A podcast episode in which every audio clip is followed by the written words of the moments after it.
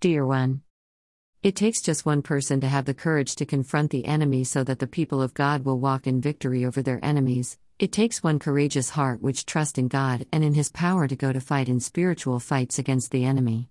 But that courage in the heart is there because that person, child of God, lived integrity on a daily basis and had a heart which repented every time when God asked to. King Saul lost that kind of heart from the moment when he chose to be led by fear and started to take the things in his hands. God told him to do something, to kill all from Amalekite's nation, and he chose whom and what he destroy. He chose selective obedience, which is disobedience. For that he was terrified when Goliath was threatening his people.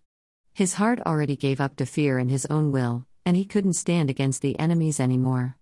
And when God gave him the chance to truly repent, he didn't take it seriously, he just repented in words but did nothing as is changing the way he lives his life and lead the people for that he had no courage at all in his heart.